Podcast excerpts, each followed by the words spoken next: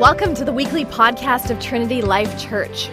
We are a local church that gathers in downtown Toronto on Sundays and all throughout our city during the week. Now, our mission is to help people discover their identity and destiny in Christ so we can influence our city, our country, and our world.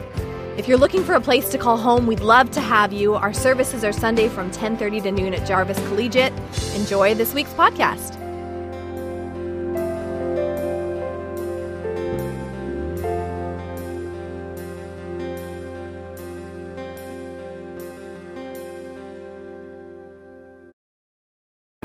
The power of the Spirit, the power of the gospel in your life um, as we go into 1 Corinthians and talk about influence. So, we've been going through our. So, none of that I meant to, I didn't mean to say any of that. So, now just use like five minutes. But we've been going through our vision statement discovering identity and destiny in Christ in order to influence our city and the world. So we talked about identity the first week and how all of us have a unique identity in Christ Jesus, but it's the same identity. The uniqueness does not depend on us, it depends on the uniqueness of Christ. The second week, last week, we talked about destiny and how we all have the same destiny in Christ, and we talked about what that looks like.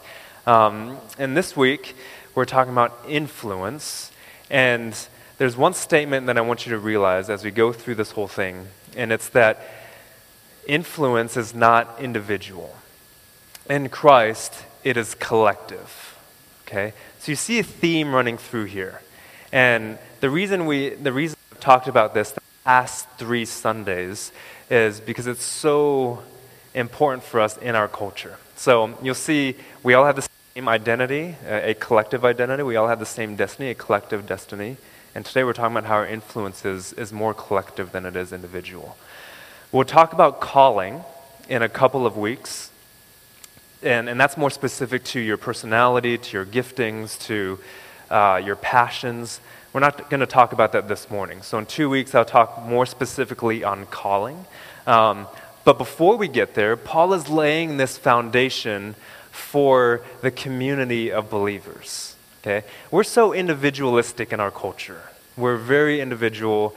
We, you know, I said last week, you know, we pride ourselves on making it on our own, being independent, you know, standing up on our own two feet. We have all these axioms around uh, our individualistic bent. And, and Paul is saying the community of Christ is something different.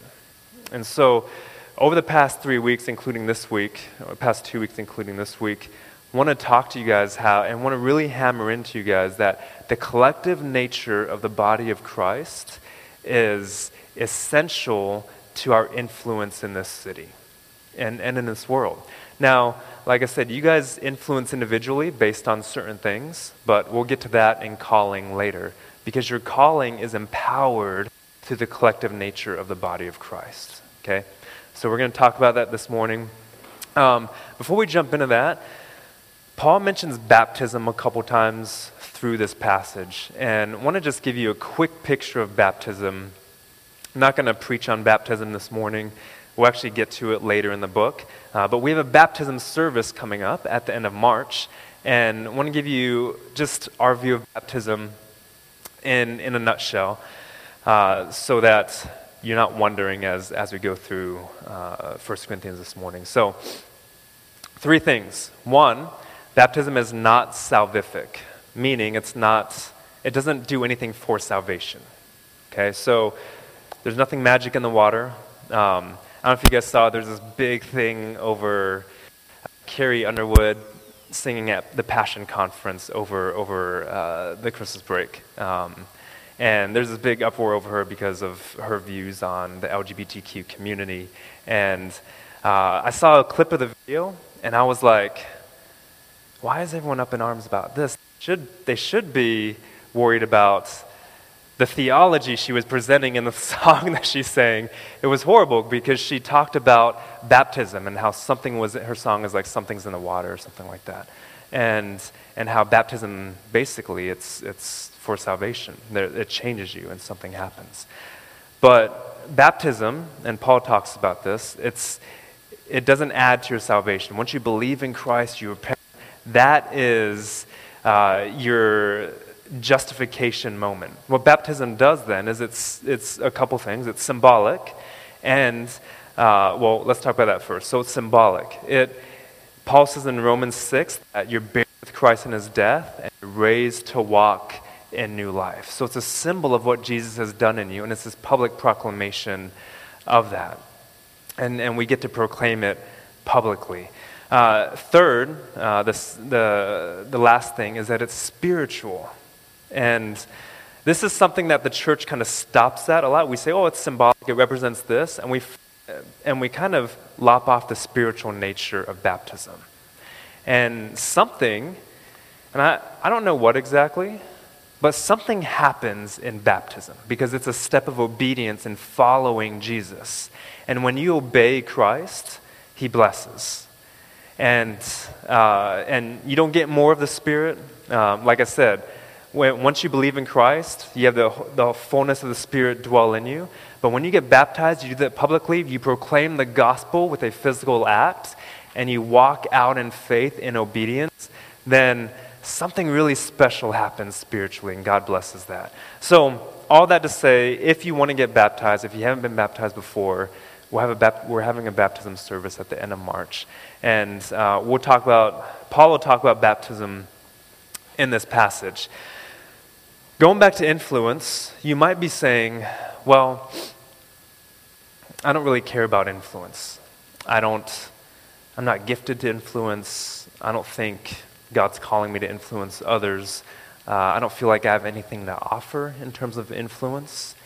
And this is why I want to take influence out of your individual nature and put it in the collective body. Because if you're in Christ, you were reborn in Christ to influence others for the gospel of Jesus Christ. And you have to realize that as a follower of Jesus, that you were reborn to influence this world. That that is, that is, you become part of this grand story where you become a light to the nations. And that's the power of the gospel in you. Uh, this week, excuse me, this week, uh, Misty and I received an email out of the blue, and does this keep on cutting out? Okay. Am I okay? You want to change them now? Just do it behind me. I'm taller than you, so maybe they won't see you.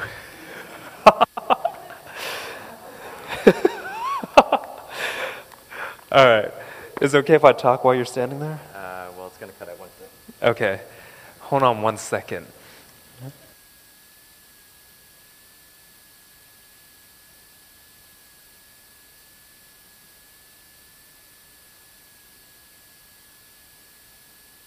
right. All right, that wasn't bad. Yeah. Yeah, yeah. Awesome. so, um, that's because I. Is that good? Okay. I showed up late this morning. Um, what was I talking about? Anybody? Email. So, so we got an email this week out of the blue, and it's from this. So, just give a little background. We're a church that's in our third to four, fourth, fourth year. I don't know how you. We're, we, we turned three in September. So we're in that, in that stage.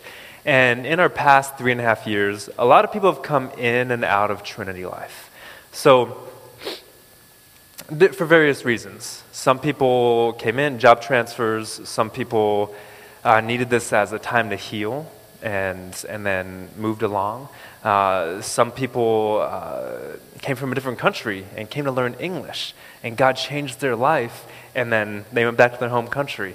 Uh, there's, there's various reasons. Some people were uh, looking for the next coolest thing. And then they saw Daniel and they're like, that's not it. Actually, it's in the last week's sermon. It wasn't.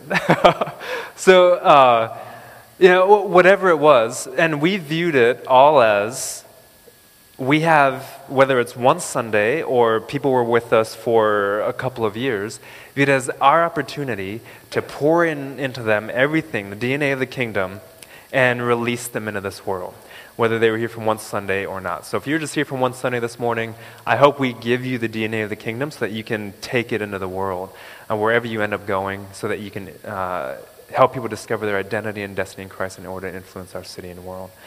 And so we've, we've had that, that view with everybody. So this, this lady, she came in, this was probably two years ago, and she needed a place t- to heal.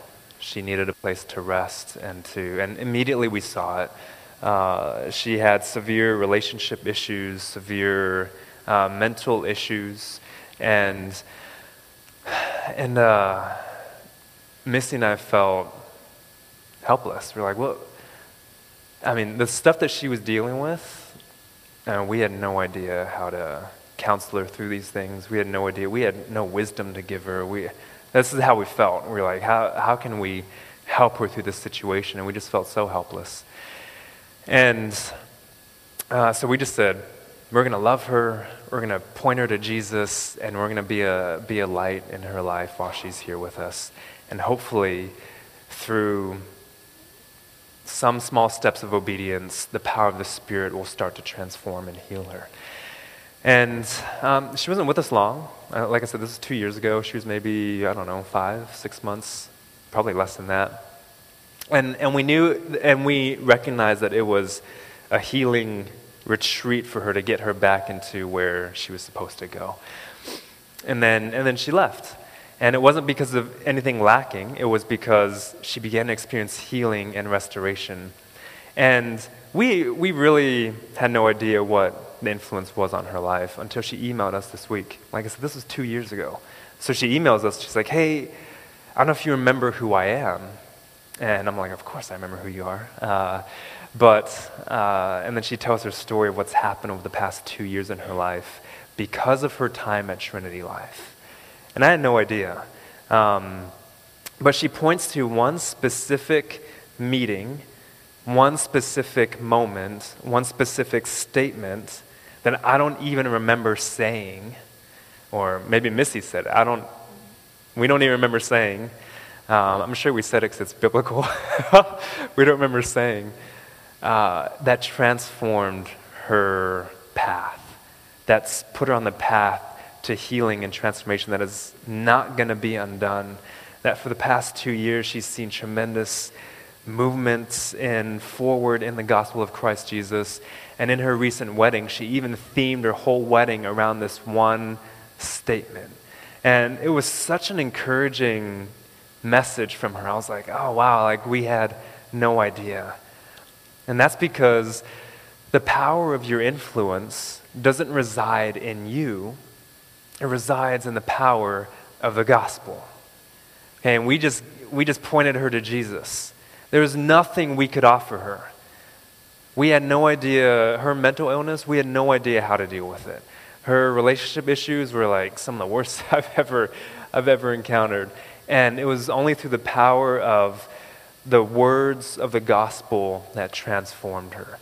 And that's the power you have. And so this morning, what I want you to realize I want you to take away uh, two lies of the enemy this morning. Like I said, this series, Rethink, is, is kind of a prophetic series for us where, where we're going to have to hear some hard things as individuals and as, as a collective church. And God's going to grow us through it. So, two lies. Uh, our culture says you're an individual, you need to make it on your own. That's a lie of the enemy. You were born to be in community, you're reborn in Christ, be part of the body of Christ. And that's the beauty of what we're a part of here. Uh, and we are way more powerful united than divided. And that's what Paul's going to get at here. Second is, sorry. Uh, so, second is that I blanked out. My head's like super cloudy this morning. And I don't I preach without notes, so I'm like, where am I right now? Um, I'll get to it later. But there's two lies of me that I want to uh, extinguish and, and build something else in you because this is what the scriptures do. They tear, they tear things down in us that the enemy has put in, that our culture has put in, that the world has put in, and they build something up in us in Christ Jesus. So let's look at 1 Corinthians this morning. This is This is Paul making his appeal to his brothers here. He says, I appeal to you, brothers and sisters. this is the family of God. And Paul is saying, You are my family. And this is a family discussion. And this is something that the church has lost. The church has, has lost this aspect of the household of God, of the family of God. And he's, he's going right to the heart of the issue, and he says, Brothers and sisters, by the name of our Lord Jesus Christ, and he appeals to Christ, which is the highest he can go, right? He's not saying, by what I believe, he's saying, I know Jesus believes that this should be the case. And he says, This is what Christian unity looks like. Three things that all of you agree, that there be no divisions among you, and that you be united in the same mind and the same judgment. Now, that's a pretty high standard. That's a pretty high order for the church. Okay, and I don't know how your, your body life groups went this past Sunday, but, or past week, but in our, our body life group, we talked about um, how there's divisions among in churches, but also among churches, and there's denominations, and there's traditions, and, and all these. We're not. excuse me. That didn't work at all. I tried to cover it. Um, we're gonna have to like Lysol this thing afterwards. you will burn it, yeah. Get a new one. Uh, where was I? I'm gonna do this a lot. Uh, Body life groups, yes. I don't know how your body life groups were this past week, but all of us talked about this passage, and we went through, we talked about different divisions in the church. We can't talk about traditions and, and denominations this morning. We're going to talk about the collective church here at Trinity Life this morning, the local expression of the church.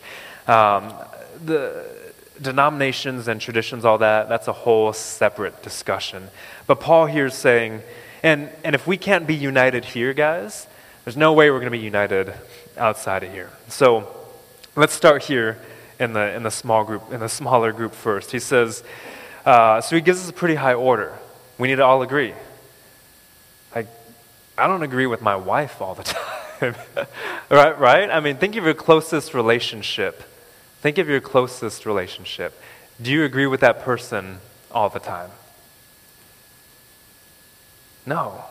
I mean, and he's saying in the church, we need to do this. And this is because Jesus is our standard. He says, no divisions, united in the same mind and the same judgment. Judgment is, is also like the same concerns or the same, um, the same thoughts, it could be translated as. And then he says in verse 11, For it's been reported to me. And when he says it's been reported, it's actually very strong in the Greek language. He's saying, I heard about this. I didn't really believe it at first, but the evidence is overwhelming that there's divisions among you, there's quarreling among you, there's strife, there's discord. And he says, My brothers and sisters again. It's normally in your Bibles, it's normally translated as brothers for sake of brevity, but it includes brothers and sisters uh, in the original language. So, so he says here, again, this is the family of God, but there's quarreling and discord and strife among you. Think about the family you grew up in. Whenever I do premarital counseling, we always talk about this. Like, how do you, we, uh, we always say, well, how did you grow up handling conflict? And how did you grow up handling, handling conflict? And most, more times than not, it's separate ways they handle conflict.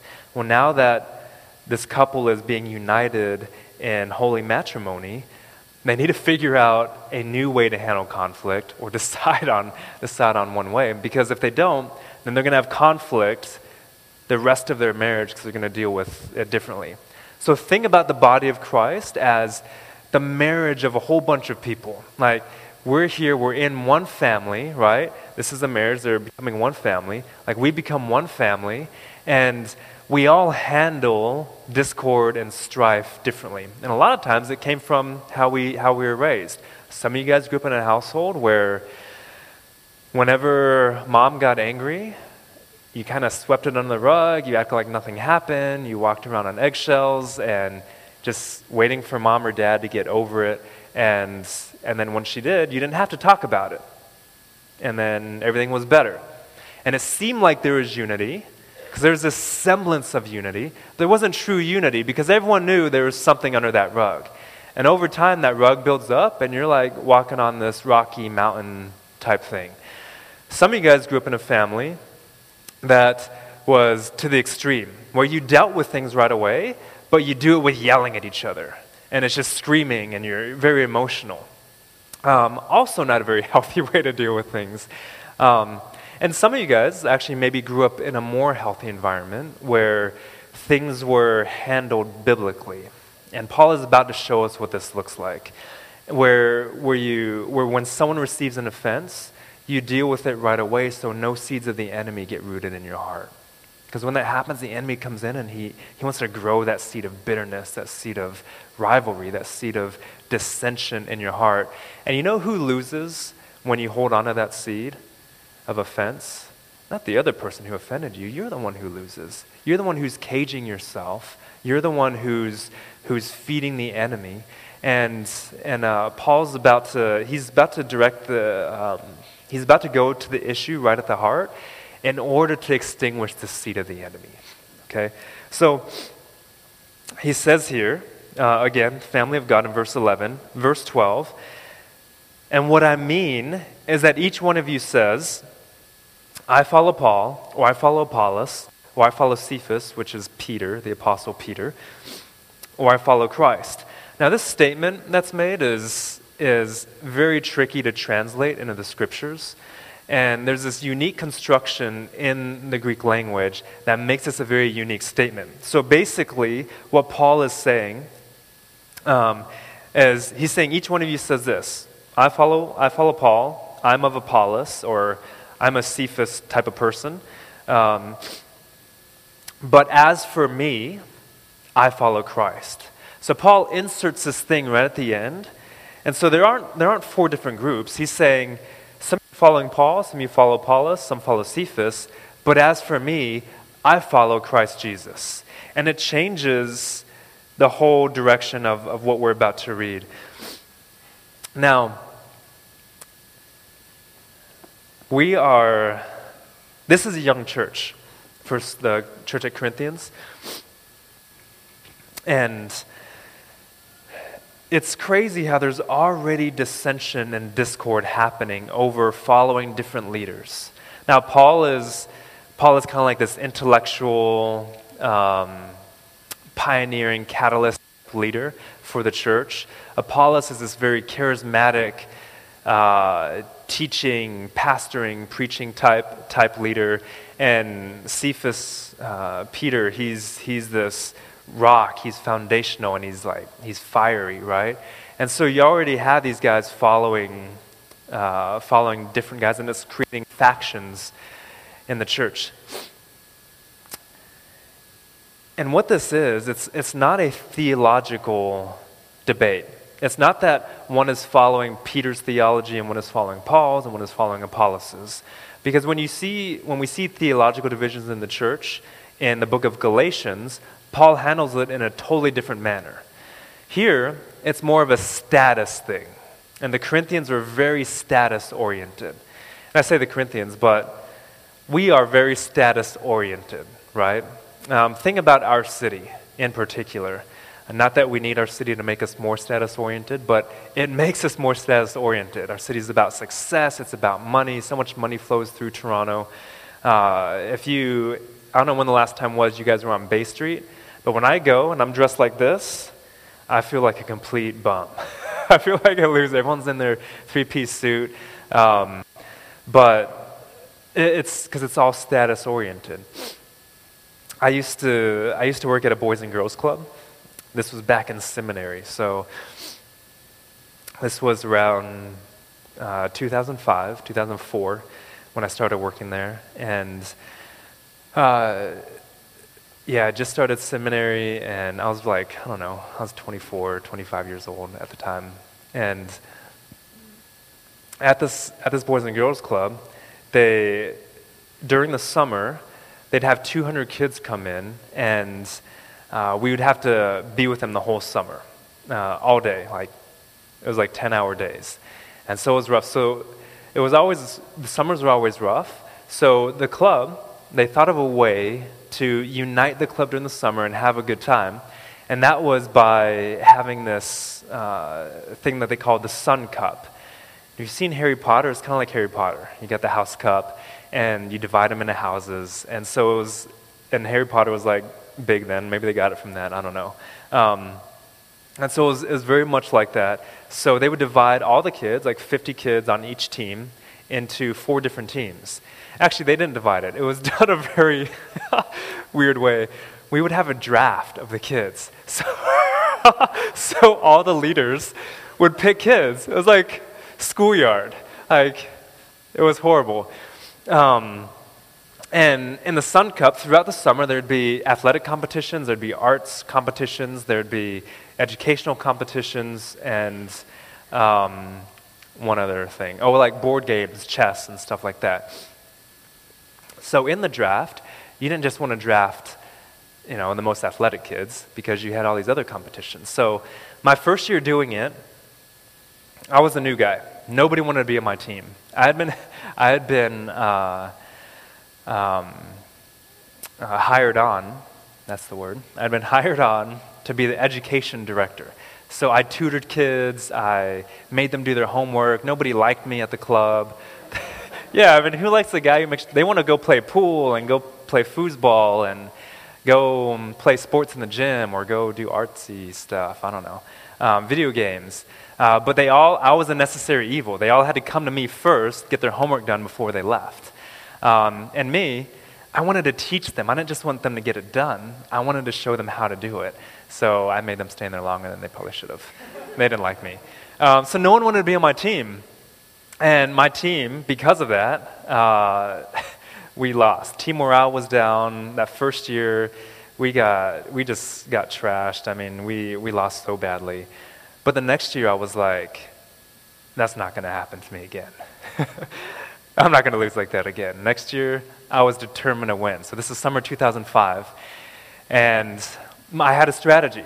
I said, I'm going to draft all the athletic kids. Because if we win all the athletic competitions and we just don't get into last place in the other ones, we're going to win the cup easily. And, and, uh, and I love sports. So I was like, this is, this is, I'm more suited for this. This is, this is good. So that's what we, that's what we did. And we started destroying teams that summer. I mean, like we came up with a team chant that was very intimidating. Like we, our team name was Now and Later. Do they have that candy in Canada? Now and Later? Okay, it's a popular candy in the States. And so we called ourselves Now and Later because we said we're going to beat you now and later. like, that was, that's what we would say before every competition.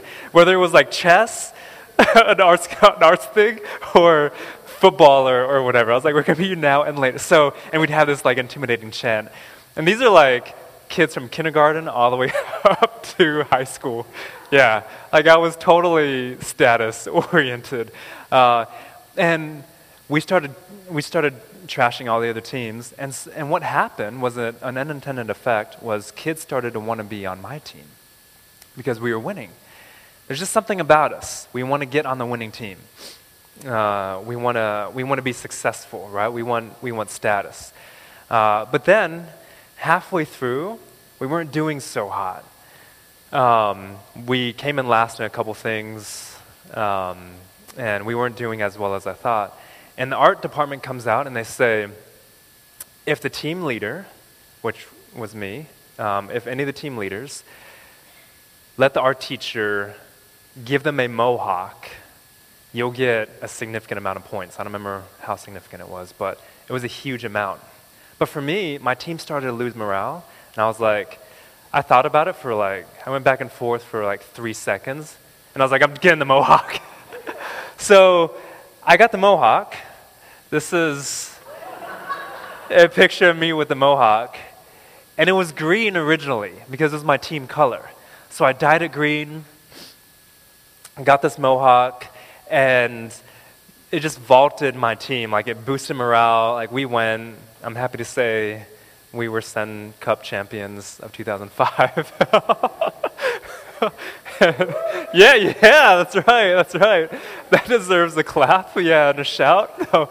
And, uh, but the thing is, at the end I realized, and you can take that picture down, that's ugly. You've been amazed, I was in seminary then. Like, I was judged so harshly.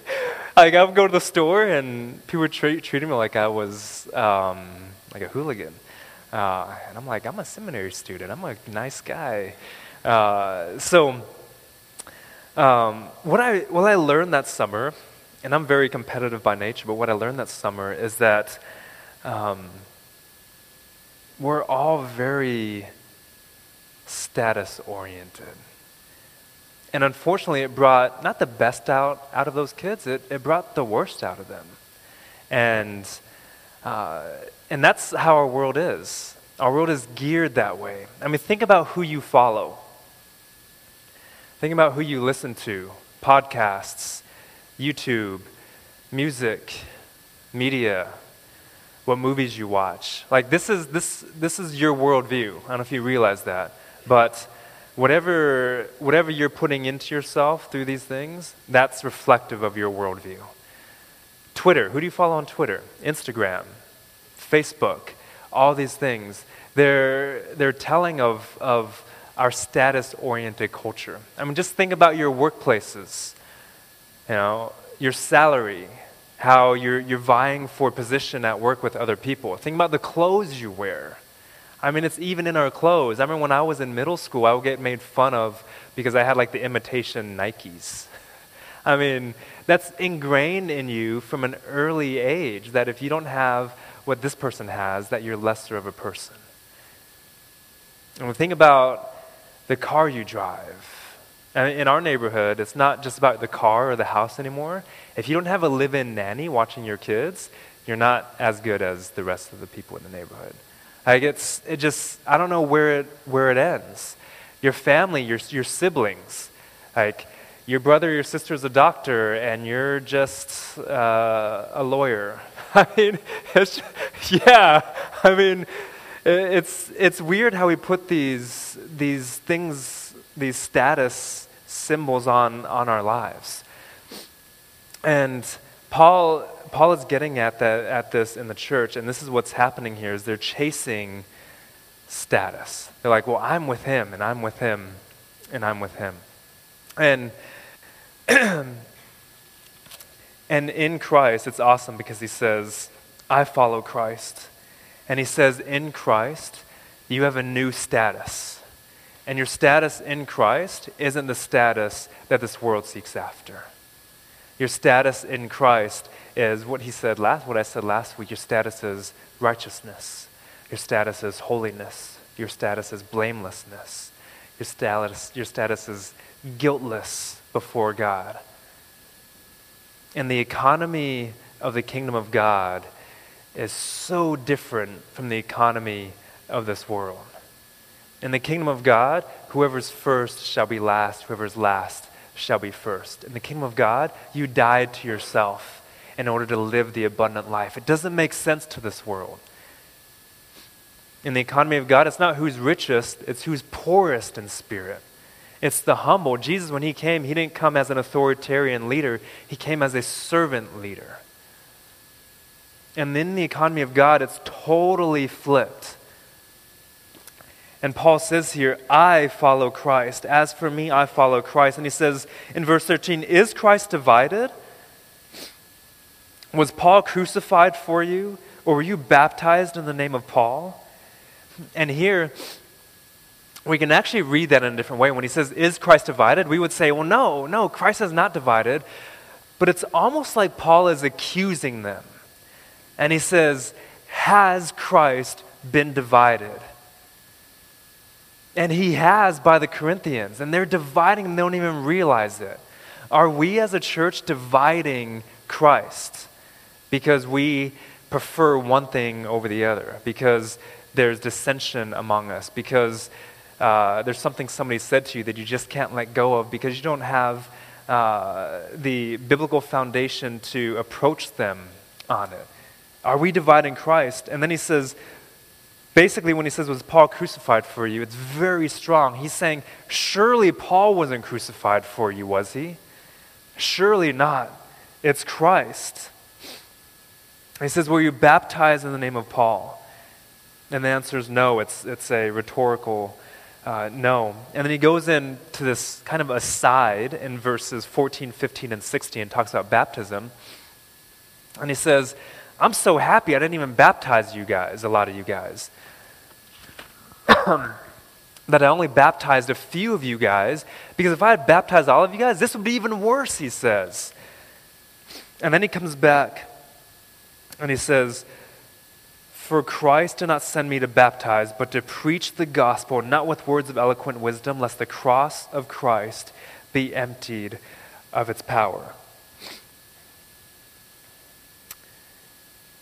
If we are, as a church, Trinity Life Church, if we are divided, we'll never have the influence that God wants us to have in our city and in our world.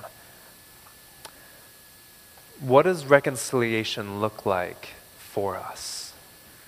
Let me give you five things practically for us as a church that will help us along this.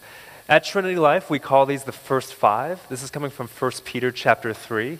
I preached a sermon on this like three years ago, and these are the essential characteristics of a genuine, transparent community of faith.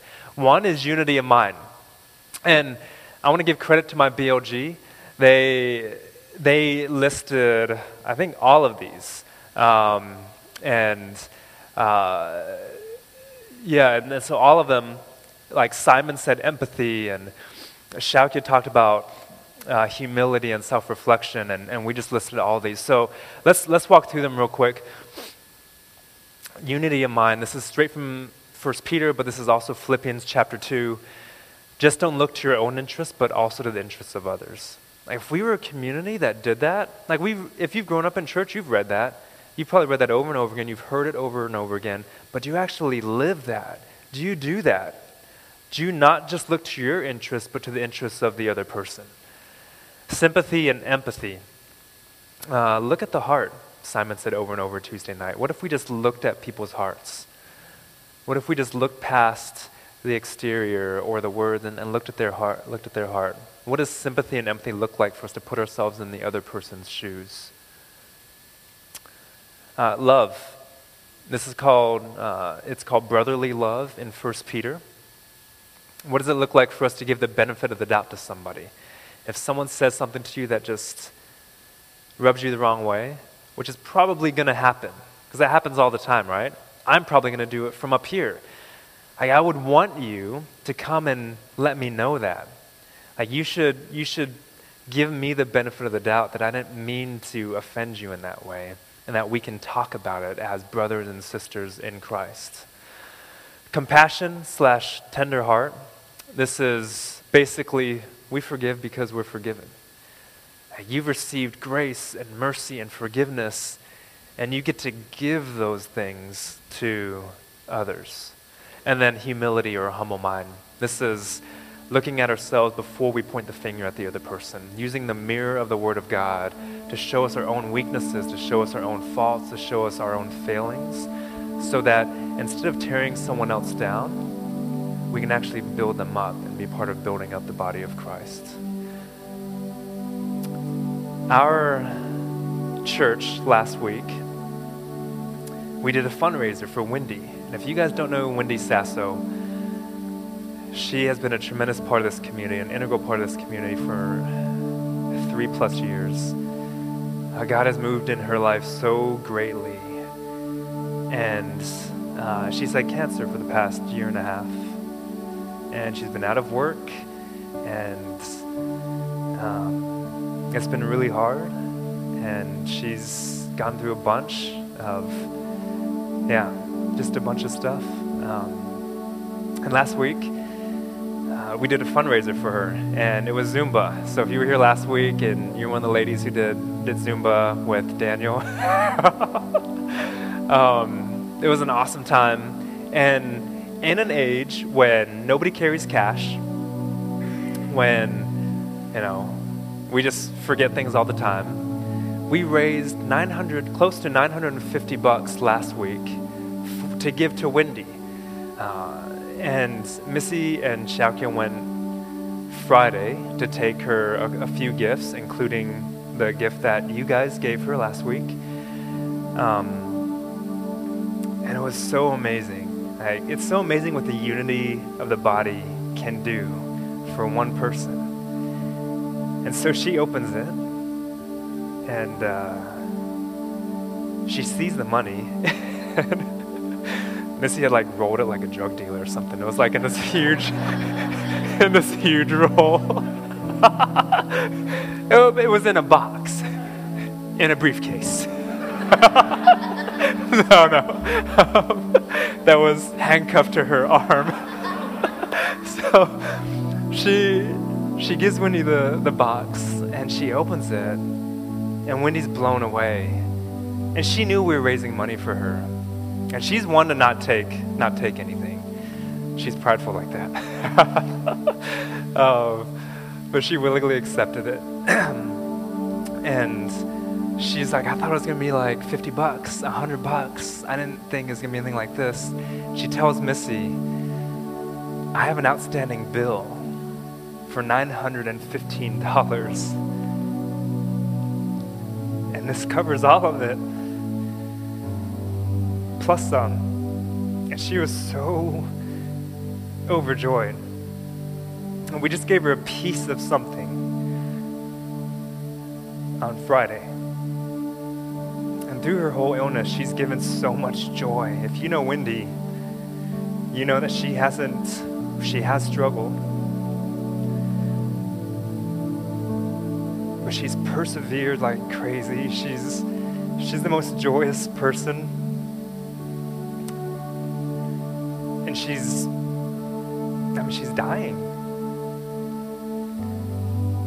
And the joy of Christ is so evident in her life because of these five things. What would it look like if we gave that to our city? What would it look like if we were so united in that? If we were such a genuine, transparent community that we gave that to our city? As a church, for those of you guys who are new with us, we've seen that happen. We've seen reconciliation happen through us as a church in our city just by being willing and obedient and stepping out in faith. Two things. One, we use this axiom all the time mend the net. And we've talked about that as, as joining together and, and building the body here. But it's just as applicable to what we're trying to do in our city through uh, with, with Muslims in the city, with the LGBTQ community in our city, with uh, the poor in our city, with Regent Park, with St. Jamestown, where we, where we started in Regent Park. And when we started in Regent Park, we just started blessing the community. We just said, we're going to go hands first, and we're going to serve and we're going to trust that God opens hearts, and that's going to let us talk about beliefs eventually. Instead of the other way around, which is the traditional paradigm of the church to go in with beliefs first, we've said, no, let's, let's serve first and, and show unity and compassion and love and tenderness and empathy and sympathy. And you guys know what happened at, off of that? The city saw racial reconciliation, they saw religious reconciliation, they saw ethnic reconciliation happening between a Christian church, which was just two families and a couple people at the time, and a Muslim community, and they gave us money to put on events. They said, the city of Toronto said, we want to partner with you guys and give you money to do this. That doesn't happen through the influence of this world, that only happens through the influence of the gospel of Jesus Christ. And when Paul says here that we're emptying the cross of its power, He's saying when you're after status, when you're after self assertion, when you're after self promotion, you're taking the cross and you're basically turning it upside down and emptying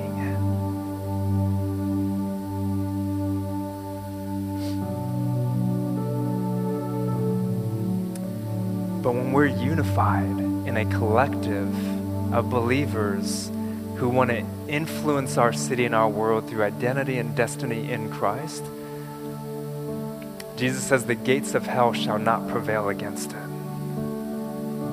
And when he says that, It means that we, the church, are on the offensive. Eddy Leo, the pastor from Indonesia, he says, Gates don't move. They're just standing there. They're not advancing on us, we're advancing on them. And it's not how the world looks at it, it's through unity, it's through dying to ourselves, it's through serving, it's through love, it's through compassion, it's through empathy.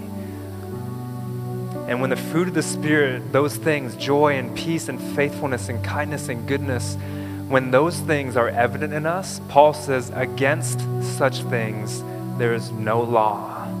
Nothing stops those things. And that's the power of influence that we have as a body of believers, as a collective body of believers. So if you're not a Christian this morning, this is your opportunity to be part of something amazing, something big, something that God's been calling you towards, whether you realize it or not, all your life. If you're a Christian this morning, if you're a follower of Jesus, God's given you something. Don't waste it. You're a steward of the power of the cross. Stop emptying it of its power. And let that power flow in you and through you to influence others for the sake of the kingdom. Let's pray. Father, thank you so much for the testimony of the, of the gospel in our midst. We praise you for what you've done through lives like Linnea, through uh, Wendy, through Missy, through, through Adam, through what you're doing in our midst right now. And for those of us who, who may have spent a long time in church growing up, you're still doing something in our lives now. You're still growing us, you're still building in us, you're still showing us where we need to be. You're conforming us to the image of your Son, Jesus. And we praise you for that. And we love you for that. So draw us to yourself now. In your name, Jesus. Amen.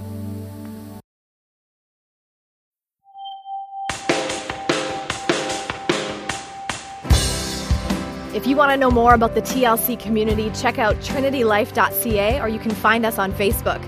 Of course, we'd way rather meet you in person, so we hope to see you at a service soon.